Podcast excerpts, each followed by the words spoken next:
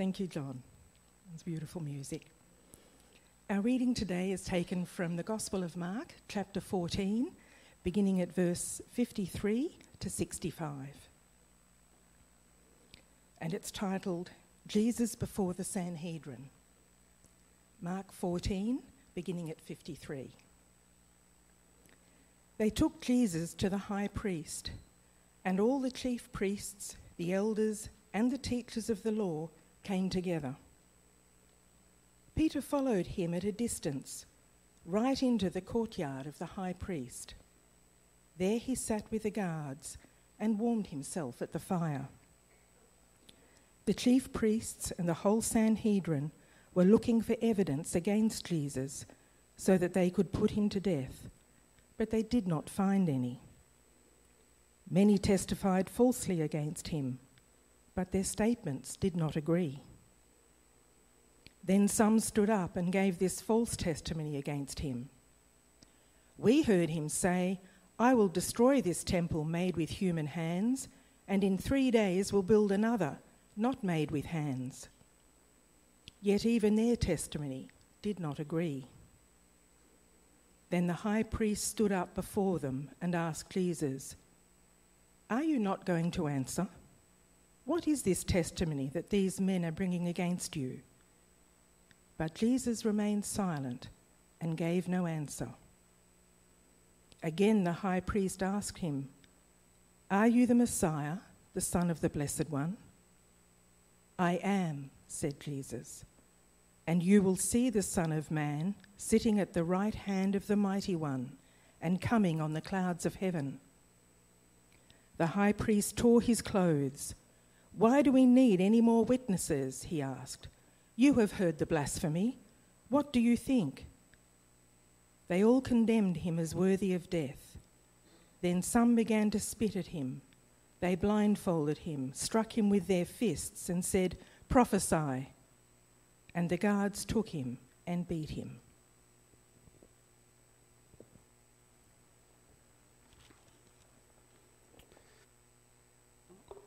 I encourage you to keep your Bibles open. Uh, we won't have slides today, but uh, I encourage you to follow along in the text. Let me pray and we'll have a closer look at this passage. Father God, thank you that your word is powerful uh, because you are powerful, because it is your word, Lord. And I pray now that as we open it, we remain faithful to the text and that you speak to our hearts as we consider Jesus being arrested and then tried uh, in such an unjust way. Help us to understand uh, the deeper significance of this and help us walk away confident and able to stand in a world which at times is full of injustice. And we pray this in Jesus' name. Amen. Well, on the 17th of August 1980, uh, many of you will remember that while camping uh, near Uluru, or what was known as Ayers Rock, Lindy Chamberlain screamed, The dingo's got my baby. Uh, while the first inquest found that a dingo had indeed taken her baby Azaria, uh, Lindy was put on trial anyway in the Northern Territory uh, for murder. She was found guilty and she was sentenced to a life in prison. Now, I was six years old at the time, so start calculating. I know I'm going to lose half of you. Uh, I'm 49. And so uh, in my house, uh, amongst all the retro, it was obvious uh, no way a dingo took her baby. I still remember conversations my parents were having and how clear it was in their hearts and their heads that she did it herself. See, I remember there was a prevailing verdict that we had set upon her. She was guilty. So the media declared that the name of her daughter Azaria meant sacrifice in the wilderness. So when in fact Lindy had chose the name because it meant blessed of God. The Chamberlains were Christians, so in my non Christian home, we were all convinced that a child sacrifice had happened as some part of a weird religious rite. I remember it, I was only very young. So only when the jacket of Azaria was, uh, was found uh, were the problems in the prosecution case found, And, uh, and it ended up in the Northern Territory Court of Criminal Appeals, which unanimously overturned all uh, the convictions following a Royal Commission uh, around about 1988. But it wasn't, only, it wasn't until about 10 years ago that she was able to finally have the death certificate removed uh, from, to, uh, changed to show that the dingo was the cause of death. That's 32 years after the tragedy. So the problem with this is we've cast a verdict despite the evidence. And there have been many, many instances throughout the history of the world and in our world right now of injustice taking place despite the lack of evidence and despite the lack of witness. Trial by media is at the heart of everything we are now. People are tried through social media and media outlets before any trial has even even happened. We have cultural biases. The American history of bias against African Americans is even felt today. And in almost all these cases of injustice, verdicts and conclusions have been drawn before the trial had even begun. So the trial was just a matter of finding some way of upholding a verdict that had already been set. And I think the worst of these case scenarios is when it's tried outside of due process of the courts. Uh, and we often refer to this as a kangaroo court. See, it's an unauthorized, unofficial court with the sole purpose of convicting someone uh, in an image of a fair legal process. No consideration is being made for the fairness of the trial, and typically it's associated with groups uh, that practice their own brand of justice, which is outside of the formal judicial process. So it might be, uh, it might be a, a, group that has set themselves up as uh, the government, uh, and they follow some legal system in order to. Uh, well, we heard about Cambodia. You know, we heard about genocide in Cambodia, uh, and the reasoning about that. See, Jesus has been betrayed by Judas. And after a heart wrenching prayer of, uh, of submission to God the Father's will in the Garden of Gethsemane that we looked at last week, Jesus is arrested in the dark of night on the eve before the festival of unleavened bread begins. They've just had the Passover. They're about to have a week long of a festival, a very important festival. And if you remember back, there, they've been saying, We want to arrest them, arrest him before the festival so that there's not an uprising. And in fact, in this passage, Jesus points out that they could have arrested him, or in the passage just before what was read, Jesus points out they could have arrested him anytime publicly. He's in the temple courts teaching. But no, they came at the dead of night, the dark of night, because they were afraid of the crowds. So there's no formal charge here. There's just an agreement to betray uh, of betrayal because the judges and the leaders of Israel were not happy being condemned by Jesus' teaching. And verse 53 tells us Jesus was brought before the leaders of Israel, the high priest, who was Caiaphas at the time, uh, the chief priests, the elders, and the teachers of the law. Now, if you go to Jerusalem, uh, you can actually go to where they believe uh, Caiaphas's uh, house was. Uh, but he was arrested at night and now put on trial at night. So, what's so wrong about this is even the rules of the Sanhedrin stated that no trial for a capital offence should occur at night. It should occur in the day and be suspended for night time. See, Jesus is suffering a lack of due process. But we also know that it is the day before the Sabbath and the festival of unleavened bread. See, no court of justice in Israel were permitted to hold sessions on the Sabbath or any biblical holiday.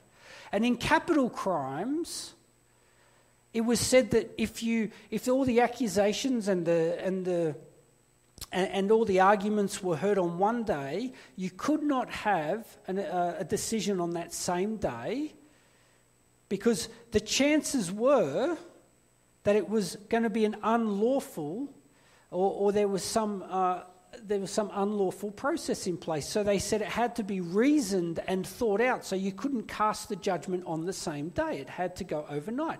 But they couldn't go overnight because it was the Sabbath.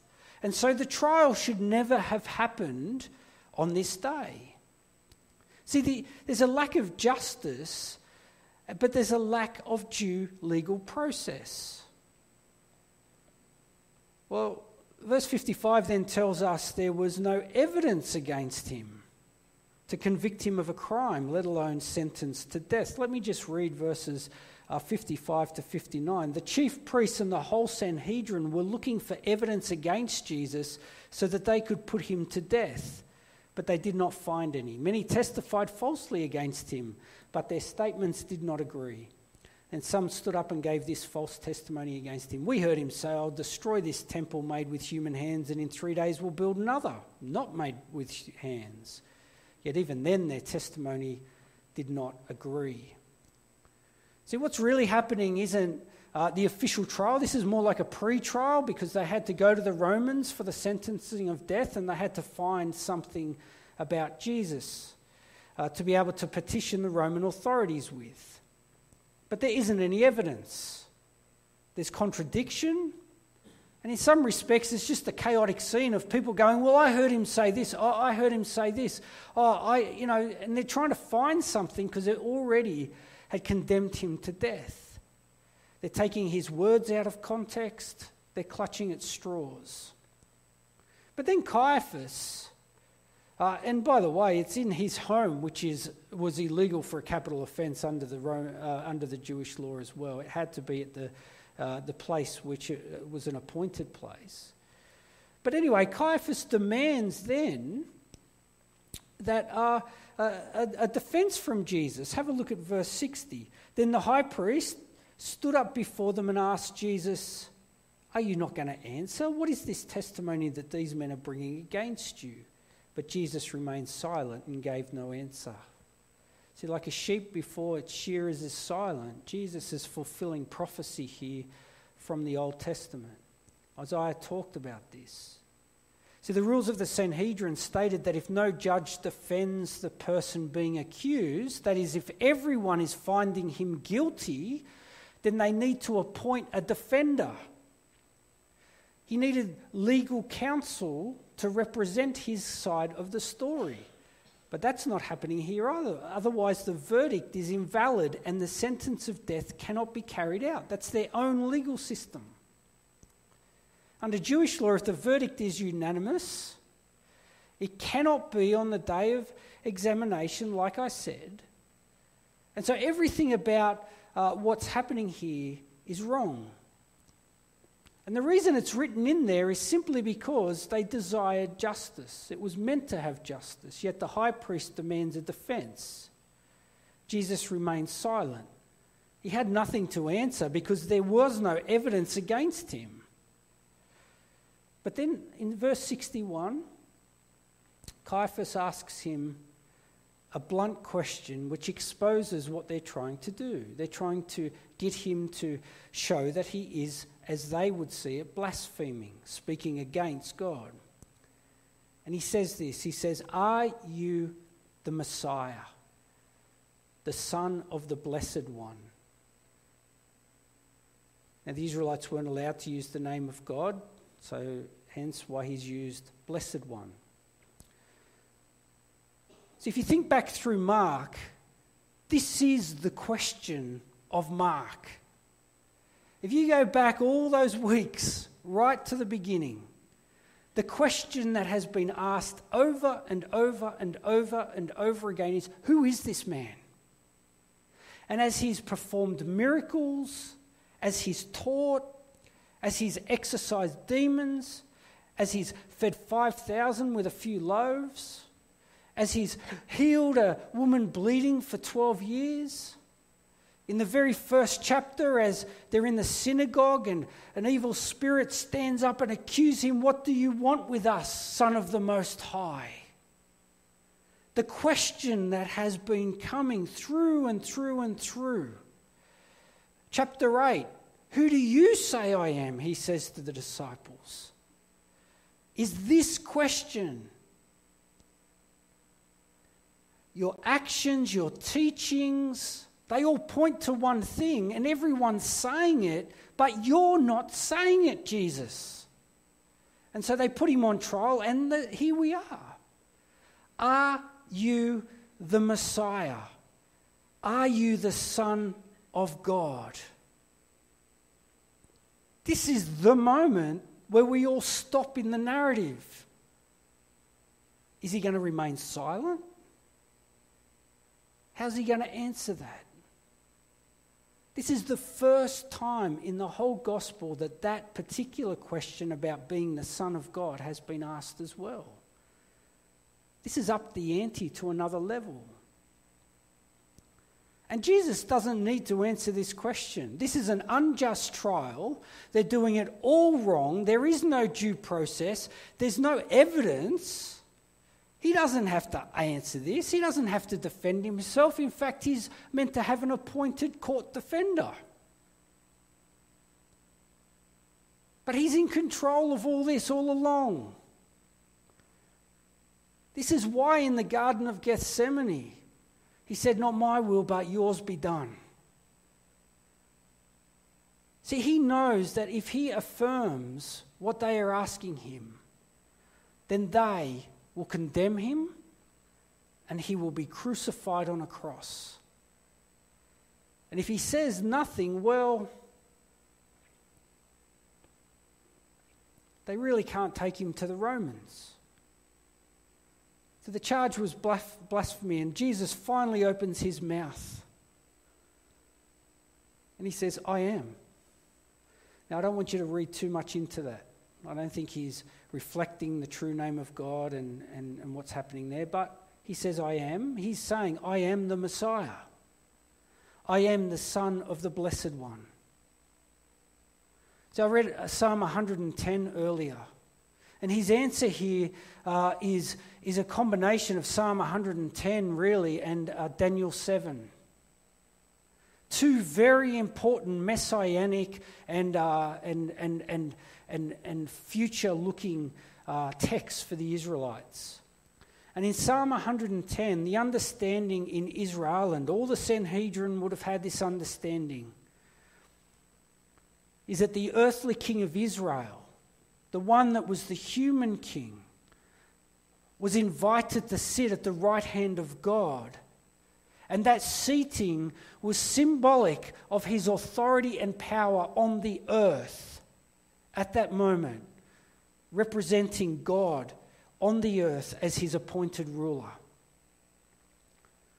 And really, the question is all about whether he believes he's the fulfillment of Psalm 110. Are you the Messiah, the Son of the Blessed One? Psalm 110, 5 to 7 says, The Lord is at your right hand. He will crush kings on the day of his wrath. He will judge the nations, heaping up the dead and crushing the rulers of the whole earth. He will drink from the brook along the way, and so he will lift his head high. See, Jesus is saying in answering, I am, he's saying that you are condemning the rightful king and rightful just judge with your unjust ju- justice.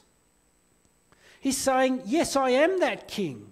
And I am the one who sits on the throne. And I am the one who is the rightful ruler. And I am the one who will judge justly. I'm the appointed judge, not you.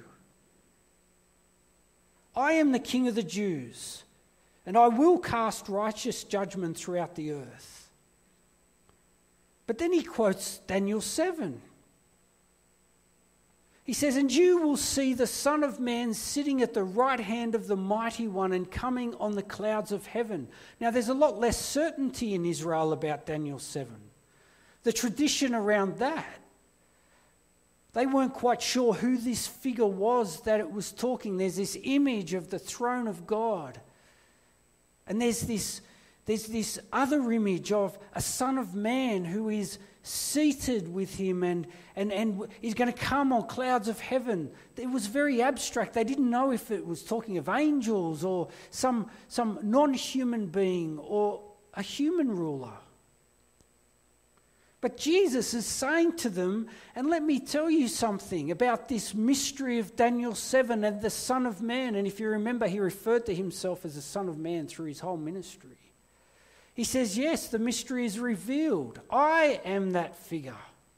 Not only am I the Messiah, but I am the Son of Man, and I am the fulfillment of the prophecy through all the te- Old Testament.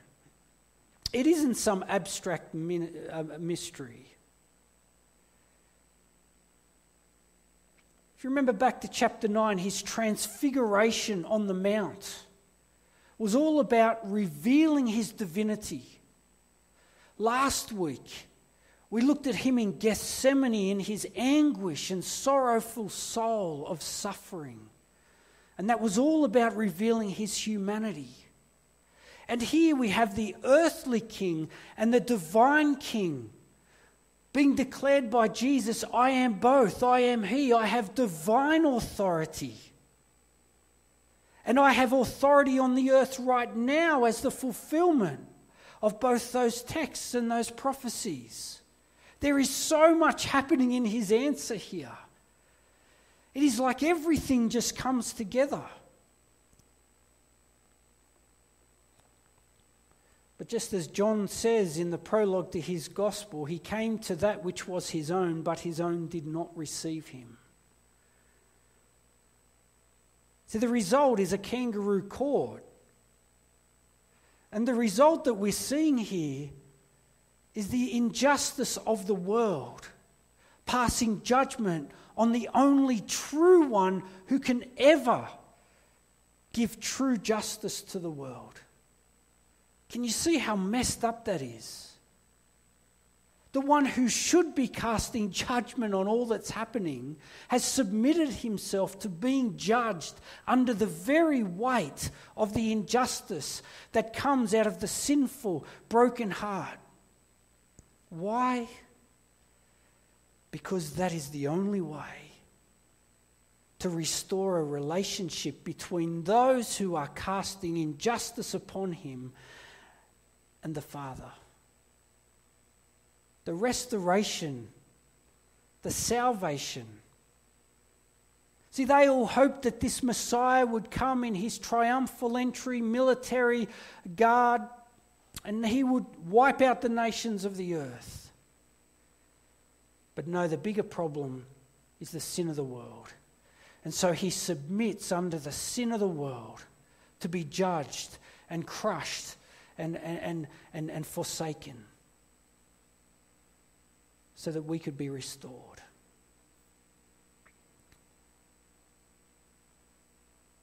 Well, they had everything they needed even though they'll have to change the charge when we look at uh, him put before Pilate next week, because blasphemy is not something that the Romans care about. But they had everything they needed to commit him to death. See, they couldn't believe that he is those things. And so, what else do we need? The high priest tore his clothes. Why do we need any more witnesses? You have heard the blasphemy. What do you think? They all condemned him as worthy of death. Then some began to spit at him.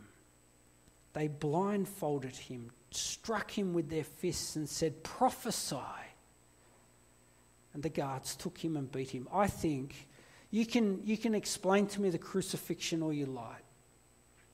But the moment I hear that Jesus was spat upon, I think in my human experience, that's something that I, I, I struggle to even comprehend. I've been spat upon once, really violently, and it was the most disgusting thing that's ever happened to me, I think. I was just walking down the street in the middle of Surrey Hills with a friend, and this man, I'm sure there was mental health involved, he just spat in our faces. And it is the most, it, it, it just, it just, demeaning, it, it just, it's the most demeaning thing that can happen to you.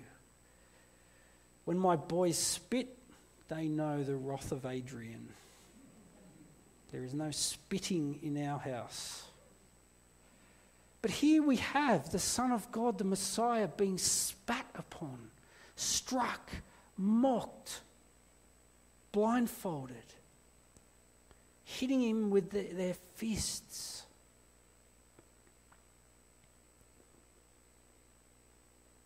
So, what do we take home from this today?